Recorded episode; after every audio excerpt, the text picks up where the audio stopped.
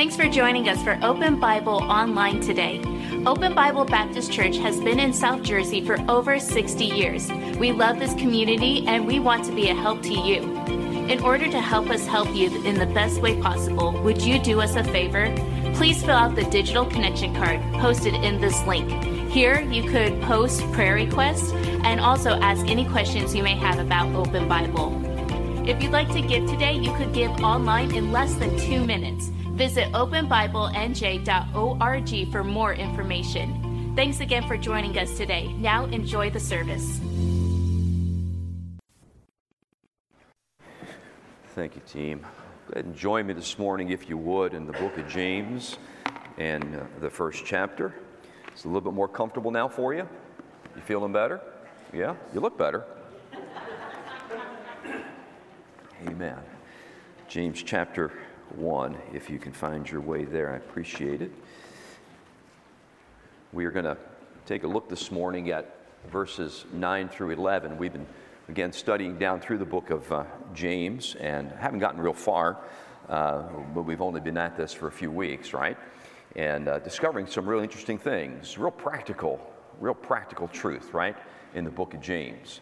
And in verse 9, 10, and 11, what you find there is just kind of, I think James is speaking a little bit to, to our identity, our true identity in Christ. And I'm trusting that the sound guys are going to stay with me today and the technicians up there. Uh, I'm supposed to give them certain cues. I just gave them one. And uh, there you go. Amen. So it's all good, right? It's a work in progress. But uh, what you find, you know, did you ever, did you ever, um, did, you, did, you ever, did you ever notice how God's Word is filled with things like metaphors yes. and paradoxes? You know what a paradox is? How many say, Preacher, I know exactly what a paradox is? Great. Three of us do. yeah, I know you know it. Uh, just not familiar with the word, right?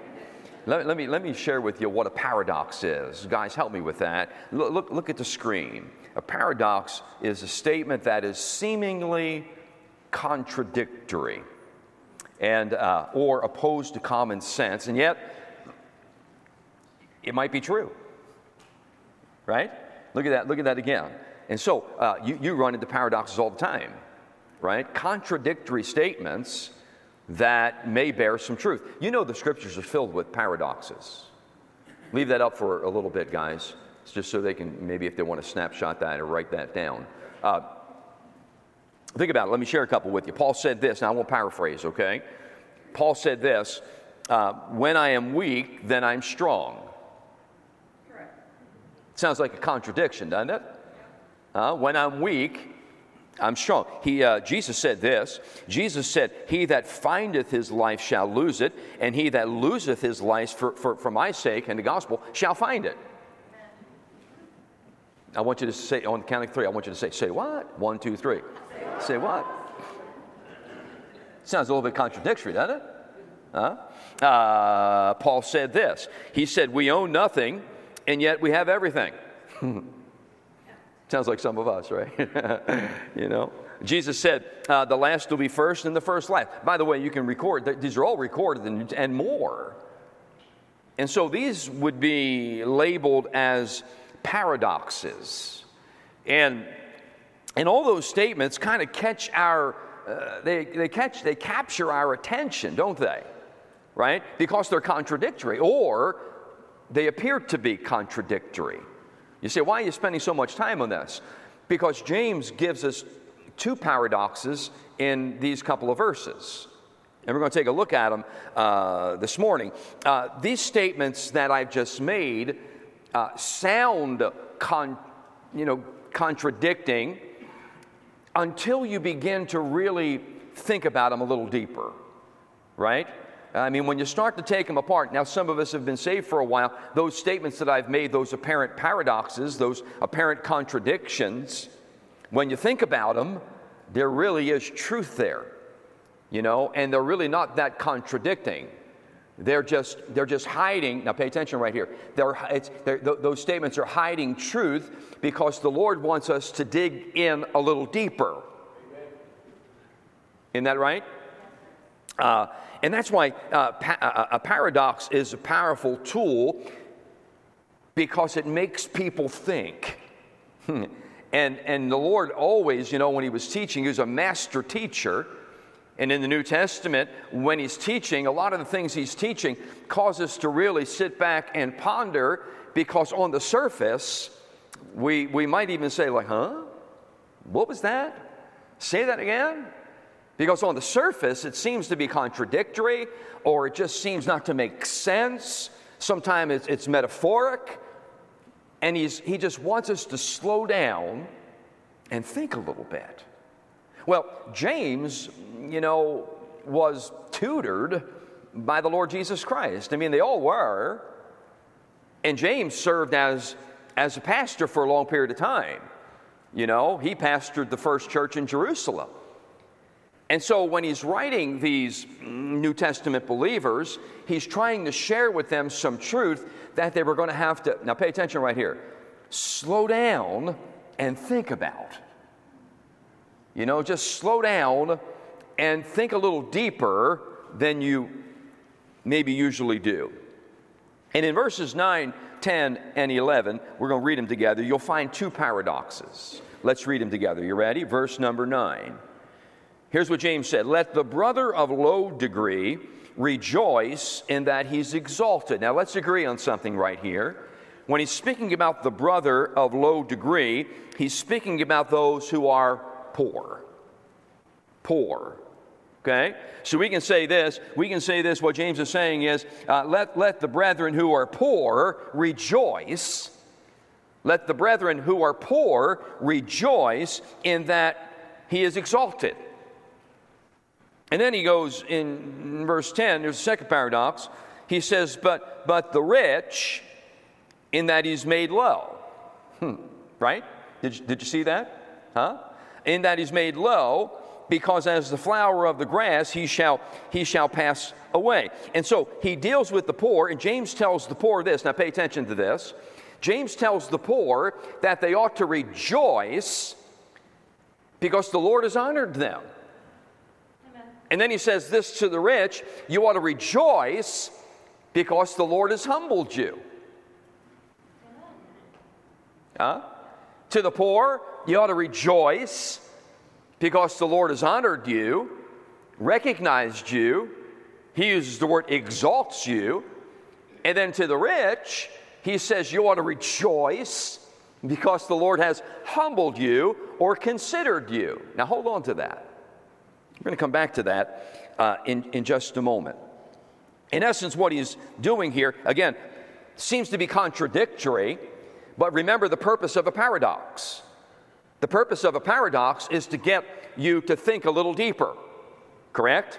James is speaking to individuals who were going through a real difficult time, right? I mean, these are the brethren who have been scattered abroad. He speaks to them a bit about trials and difficulties in verses 1 down through verse number 8. Having faith, trusting God, seeking God's counsel and wisdom for your difficult time. But now he kind of flips the page a bit and he's giving them some real, some real uh, provocative things to think about. And, and, and in essence, I think this, I think in essence, what he's reminding his readers of is this. Now, now don't miss this. Verses 9, 10, 11. He's reminding his readers that all equal people are of equal value. Did you get that? All right, I'm going to say it again. I want to have you repeat it with me. All people are of equal value. Ready? Let's say it together. All people are of equal value, whether you have it or you don't. right? And many of us know what it means when it comes to don't. Right?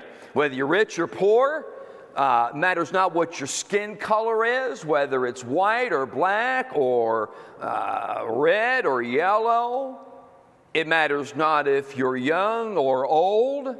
It doesn't matter what your pedigree is, what your culture. It matters not who your grandmother was or your grandfather. Huh? In God's eyes, everyone has equal value. Equal bank accounts? Hmm. In heaven. Equal social status? Mm. But in God's eyes, we have equal value. And that's important because James is writing to individuals, to Jews who were scattered, being persecuted under some real deep affliction. You see this come up over and over uh, in this text. To the poor, he says this you should be glad that you're now a child of God. Right? So those who are suffering, they're impoverished, and he says to them, You ought to rejoice because now you are a child of God. To the rich, he says you ought to rejoice because God has accepted you mm, not on the basis of what you have or what you've done, but on the basis of who you are. By the way, when God measures a man, he never places the tape around his head, he places it around his heart. And what matters to man is not what you've accomplished or what you've accumulated, but what you've become. Boy, there's good preaching right there. And so that's what James is trying to, trying to hint to in this text. And as you follow down, let's read verse 11. He says, For the sun is no sooner risen with the burning heat, but it withereth the grass, and the flower thereof falleth, and the grace of the fashion of it uh, perisheth. And so also shall the rich man fade away in his ways. So as you read verses 9, 10, 11, James seems to point out, I'm going to point out three words. In fact, he's got a word for three different groups of people. And I want to point that out for us this morning. I want you to notice verse number nine. Go back again, guys, if you would. Verse number nine, and, and you'll see a word for the poor. Now, now remember this. This is a paradox, right? Now, now I want, I want to be clear with this. James is not saying you ought to rejoice because you're poor. Aren't you glad he's not saying that? I mean, there's times we, we looked at you know uh, verse number two in the text. He said, "Count it all joy when you fall into uh, you know diverse temptations, different kind of trials." I mean, it's easy to say when you're not the person going through the trial. You know, it's easy to say to somebody who's poor, man, just just go ahead and, and thank God you're alive. You know, uh, but that's not what James is saying. This is a paradox, right? This statement is to get us to think a little bit uh, deeper and I, I, I, know I told you there's a big word in the teachings of James is the word perspective. Right? Let, let's, let's rehearse, let's review perspective. What is perspective? It's seeing things through a different, you know, lens, from a different level. It's seeing the bigger picture. But for us in the Word of God, it's seeing things through God's eyes or seeing things mm, the way God would have us to see them. And so, what James is saying here is this mm, to these poor individuals you ought to rejoice not because you're poor, mm, but in, you, you ought to rejoice because you've been accepted by God. And if you look at the bigger picture, God has raised you up, God has exalted you. Think about that for a second. He's writing to Jews who, uh, I mean, to tell you, they just these, these folks had a hard time. Now, remember this, they had been dis- displaced. You know what it means to be displaced? If I was just preaching this message in Southwest Florida this morning, those folks would understand exactly what I'm speaking about. Uh, did you see the devastation on the? Huh? I can't help but believe when you read the book of Acts, chapter number eight, where God begins to send some persecution upon the church in Jerusalem, and these folks were scattered, they were displaced. And that means this they woke up the next morning not in their own bed. They woke up the next morning with missing all the luxuries of their life, even if they were just minute luxuries. So they knew what it was to suffer. Mm, they know, knew what it was to go through some difficult times. However, James says this uh, to them You have more than most because you have Jesus. Years ago, we first, in fact, we, we, we just had recently gotten saved. I don't know where it came from. Uh, but I remember one day going into the kitchen of our small apartment. We just got married, just got saved. Uh, going into the kitchen of our small apartment, on the refrigerator was a little was a little card about that big. You put things on your refrigerator, you know, and and there was a little card about that big, and it said something like this. You remember, Don? It said something like this: You can have everything without Jesus and have nothing or you can have nothing but Jesus and have everything. Did you ever hear that before? Uh, now, probably that probably wasn't the way it was on that card, but that's the way I remembered it. And that was important to me because at that point in time in my life, Bob, I'll be honest with you, we did not qualify for poor. In fact, when we showed up to get relief, they said, You're too poor. You know, I'm, I'm teasing, you know. Uh, so James is saying this to these brethren scattered abroad who were of humble means, who had really nothing. What he's saying is this you ought to rejoice in the fact that since you have Jesus, you have everything. Then he's got a word. He's got a word for the rich. And by the way, that's perspective, right? You got to change your perspective. The word for the rich in verse number 10, he says this uh, you ought to rejoice in the fact that, that you're made low we would say this you ought, to, you ought, to, rejoice in the fact that God has humbled you or caused you to see life as it really is or caused you to see how much you really need Him. Why? Because those who have means think they don't need anything. Did you ever try to witness to a rich person? Not the easiest person to witness to, not the easiest person to preach the gospel to. Why? Because, Tony, they don't think they have a need. You know, they think their money is going to cover everything. Stay tuned. I'm going to talk about that in just a moment. And so he says this to the, to the, James tells the rich people to rejoice in the fact that God has humbled them or brought them to a place where they can see their need for him. And that, that you know, that's just wonderful, isn't it? I, am not sure if you, you remember this or not, but he's writing, James is writing to the brethren. Look in verse number one.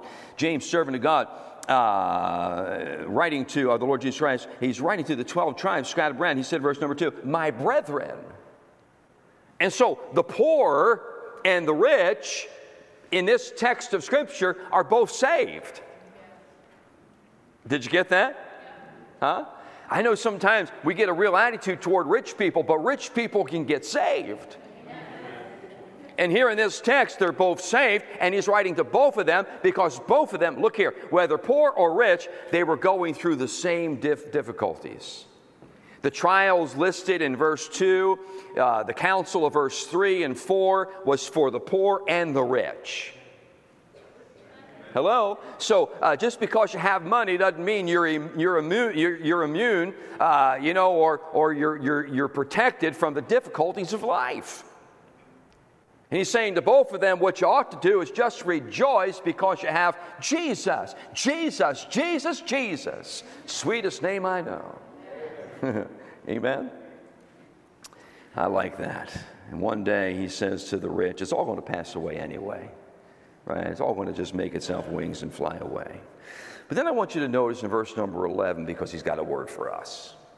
You knew you were coming in here someplace, right? This is not just about those back then, this is about us right now. And when you read the Bible, there's a message, of course, for those back then, but there's also a message for us living right now. And in verse number 11, I know, I know you, you, say, Pastor, how do you draw upon that? He talks about the sun is no sooner risen with a burning heat. That's, that's for everybody, rich or poor, right? You've heard about before the sun comes up upon the just and the unjust, right? And so this is for everybody here. For the sun uh, is no sooner risen with a burning heat, uh, but, but you know what it does? It withers the grass and the flower falls. And, and you know, and that's just the way the end of it's going to be, rich or poor. And so I think what he's saying is this he's saying God's word is for all generations. God's word transcends time. God's word is for the young and the old. It's for the rich and the poor. It's for those from the north and those from the south and the east and the west. And hello, it's for every culture. I was talking to a preacher yesterday who was talking to uh, another person who happened to be looking for a pastor. And the fellow said, my preacher friend said, Well, what are you looking for? And here's what the, here's what the response came back We're looking for somebody who can relate to young people. Really? Really? So, what are you looking for? 15 year older? You looking for a teenager? You looking for somebody who's a hipster? You looking for somebody cool? What are you looking for? I thought when you're looking for a pastor, you're looking for somebody who knows the Word of God, walks with God, preaches the Word of God. And when you preach the Word of God, it's good for young and old and everybody in between. Say amen right there, church. See, we have been, we have been mm, affected by our society. And we begin to think that, man, I'll tell you what, unless you water it down, the younger generations will never get it. Unless you, you know, uh, do a little uh, song and dance and spit out wooden nickels, people won't pay attention. That just is not true. Young people aren't looking for that garbage. They just want something that's real, and they want somebody who's going to preach it who believes it. It's all relevant. Amen. And so James is speaking now to us and he's trying to say, hey, listen, the message bears relevance. It's good for every generation, it's good for all of us. But when you look at the topic, he's talking about rich and poor, and so you gotta, you gotta, you, you gotta filter money into that, right? And let me just say something about that. Many would ha- have us to believe that money is evil, but it's not. It's not, trust me. Just because you don't have it doesn't mean it's not evil. you know? No, Bible never says that. Bible never says money is evil. No, in fact, Jesus often said, you know, make you friends of the unrighteous mammon. You need money. I mean, we need, how will we pay? How will we have ministry without money? How can we keep the lights on? Now, hey, I'll, t- I'll tell you right now, uh, Brother Steve Beppel, when you go this month to pay the electric bill, just send him a note and tell him that we're a church. we know God. Give him a gospel tract instead of a check. See how far that goes. No, we, right? So, look here. Having money is not the issue, it's how we value money. Now, pay attention here. It's how we value money. I said this a lot of years ago, and every once in a while, one of my preacher boys that's trained under me will say, I heard Pastor Yanizzi, I was just listening to somebody, Donna, I forget who it was, one of my preacher boys who was preaching, and I said, My, my pastor used to say, you know, there's nothing wrong with having money, but it's when money has you. Or it's how you value money. You know, I think that, that makes the difference, right? And, and why is it? Well, see, money, money has great potential, right? And I, I know some folk who have a lot of it and they use it for the glory of God. They don't squander it. Huh? Just because, look here, you know, hey, uh, old brother so and so's got some money, and so somebody runs over and says, hey, brother so and so, would you help me to pay my car payment? Nope. No, brother so and so's not a fool. But when a need arises, old brother so and so is the first person there that says, What can I do to help meet that need? Right? So, great potential. Money's got great potential. It can be a great blessing or it can be a burden. It depends on how you view it, how you look at it, right? For example, let me make this practical. Got a few minutes left. Money can be tempting, and it might tempt us to believe and here, here's some popular beliefs. Some, some believe that having money will eliminate certain worries of life. Some people believe that. Uh, some people believe that money can cure all their problems if I just had more money. Huh? Uh, some people believe that money uh, will make them more appealing, more acceptable, more liked by others. And I've heard this a lot around church, especially Baptist churches. Some believe that if they had more money, they'd be able to give more. Huh? Know many years I've heard that as a pastor? Oh, preacher, I'll tell you what, if I hit that big one, I'm telling you what. You know what I, my response to them, Steve, was? Steve's our bookkeeper. My, my response to them is this Why don't you just tithe off of the little bit of money you have rather than waiting for your ship to come in? Because if your ship comes in, it's probably going to run you over you know, you're going to miss it. So let's look at the reality of those statements. You want to look at the reality of the statements? Pay attention right here. Money is powerless to eliminate your worries. It is. Look here people who have money, people who have wealth, have problems, right? Just because you have money doesn't mean you're going to have a perfect marriage or perfect children or perfect relationships. No, that's not. That's just not. That's just not the way it is. Uh, look here. Just because you have money doesn't mean you're not going to get old.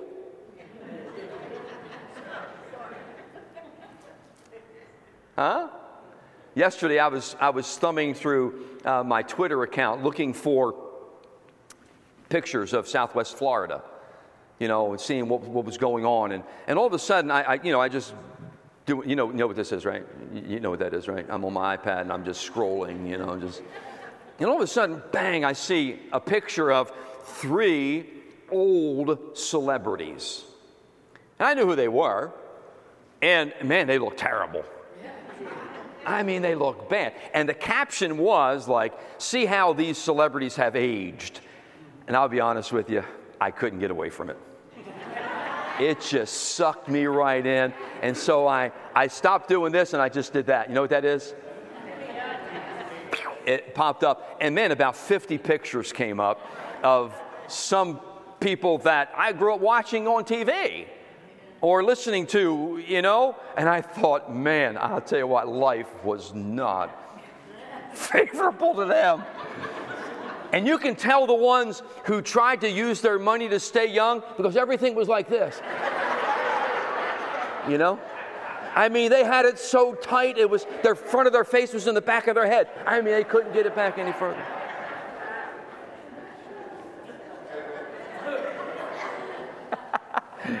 Amen. Hey, listen, man, I'm not, I'm not against staying, stay young. You do what you got to do. If your barn needs painting, paint it. You know? But just be aware of the fact that money isn't going to keep you young.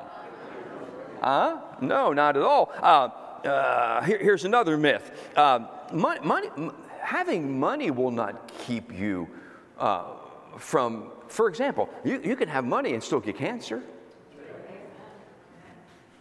Right? Have diabetes or having money will not protect you from the dangers of life, like hurricanes. Look, there's a lot of people with a lot of money on Fort, Myers, Fort Myers Beach. Did you, ever, did you ever see some of them homes? I tell you, listen, you, you, got to, you got to be a millionaire just to, to buy in.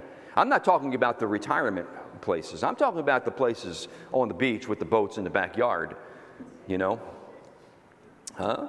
Their money didn't protect them. They, they couldn't call the governor and say, hey, I'm at 11112, you know, oceanfront way. And, you know, if you, I'll give you an extra million dollars for your campaign. Keep this storm from my house. yeah, be nice. But their house got washed away like everybody else's house. Hurricanes are no respecters of persons, neither is cancer. Huh? Are you with me? Look here, uh, people may like you a little bit more, but it's only because you got money. And they're really only trying to get something from you. So it's really not you they like, it's your bank account. Right? And let me just say this if you don't give now, you won't give more then. because giving isn't based upon what you have, giving's a hard attitude. And we give out of obedience and we give out of love. It's not because I have a lot of money. Fact is, I guarantee you this the people who are the largest givers in the kingdom of God are the people who have the least, not the most. There's probably more of them than there are others. And there are some great givers of people who have wealth. But most of the, most of the offering comes from just the everyday guys and women, just like you and I.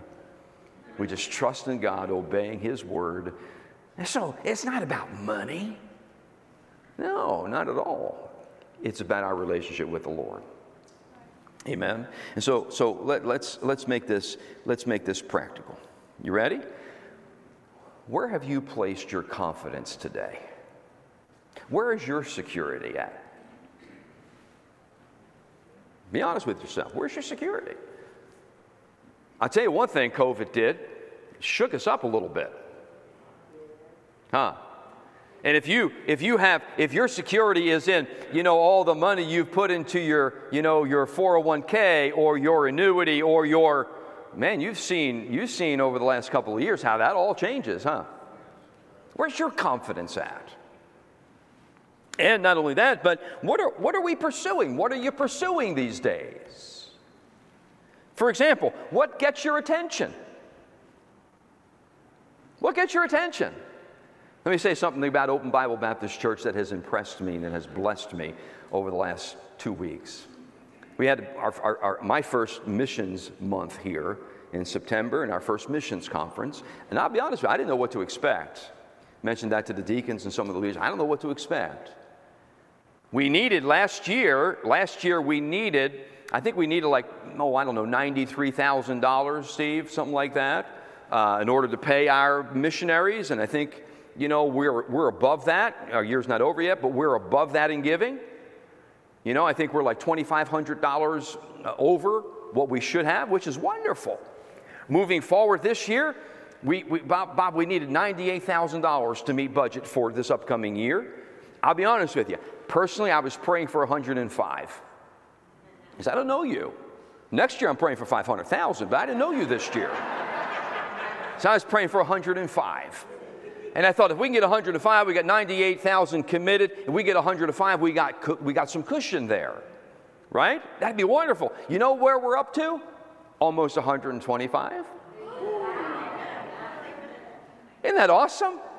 Huh? Now I don't look I don't look at the tithe records, I don't look at the giving charts. I have no idea, but I guarantee you this, that all didn't come from two people. That was from you and I, each of us saying, "My heart is in the right place." What I'm attracted to is God's work. What I'm attracted to is what pleases him. What I'm attracted to is what he loves. What are you attracted to? You know what I found out a long time ago? Look here, you can't outgive God, and when you invest, it's not really giving up anything, it's just investing it. When you invest in God's kingdom, He gives you back a hundredfold now in this lifetime, and if that's not enough, Brother Tony, eternal life to come. There's no investment on earth that gives you back a hundredfold. Even at our peak, you weren't getting back a hundredfold. What gets your attention? Where do you spend your energy? Notice I didn't say money, I said energy. What gets most of your energy? And I know some of us raising kids, that's where it goes. But we ought to have some of it. And by the way, raising kids is a godly thing too. We ought to have some of it for the Lord. What's your, what is your focus on? What is your focus on in life? Think about this. Maybe we need to to set our focus on the destination. Amen. Huh? Think about that. Maybe we ought to set our, our focus on the destination. Uh, sometimes I think we need to start at the finish line and work our way back. Hey, hey, one day, one day, I'm going to heaven. I'm going to heaven. I know you're thinking he don't deserve to go, and you would be right. I know what you're thinking. He doesn't even look like he's gone, and you would be right but I'm gone. I'm gone. And so, since I know where I'm going to end up, maybe I ought to start here and work my way back to where I am today. Hello? See, I got in over here in 1979, and I don't know where we are in relation to when we're going to get out, but I do know this one day, Ron, I'm going up. Right. I'm going to heaven. That's my destination. Huh? I think I'm going to spend some, if the Lord tarries, I'm going to spend some time in Florida. huh? You know, if the Lord tarries, I don't, I don't intend on doing this the rest of my life. I want to have at least a year off before I go up, you know? And so, but I'm going there, and so I want to make sure that everything I do now ensures the best arrival when I get there. Are you with me? I believe maybe that's what James is talking about. Don't be overwhelmed by what you lost. Be overwhelmed by what, you, what you've been given. Be overwhelmed by where you're, you're going you're gonna, you know, land up, end up in the end, where you're going to land in the end. I think that's, that's good counsel, James. In essence, maybe what he's saying is this, or maybe what I want to say is this you ought to go back to the place before you lost it. Somebody say amen right there. Huh? My wife comes in and says, I can't find my keys. You know what I say? Where were you when you lost them? I don't know if I knew that. right? Hmm? Maybe we ought to go back to the last place before we lost it. Hmm? Can you spiritualize that for a second? Because if we'd be honest, in a room this large with as many people that we have in it this morning, there are some people here, you lost it. You lost it. You don't have the same intensity. You just don't have the same drive. You don't have the same enthusiasm. You don't have the same passion. You just don't have. You lost the wonder of it all. And maybe you just need to go back to when you had it last and figure out what it's been, what, it's, what it is that caused you to lose it. Hello? Because if you look at the destination, all that really matters is what we do to, to, to secure that to be the best it can be. Amen, church? Amen. Identity. You know what they say identity is? I'm finished. The fact of being. Identity. The fact of being. Who or what a person is.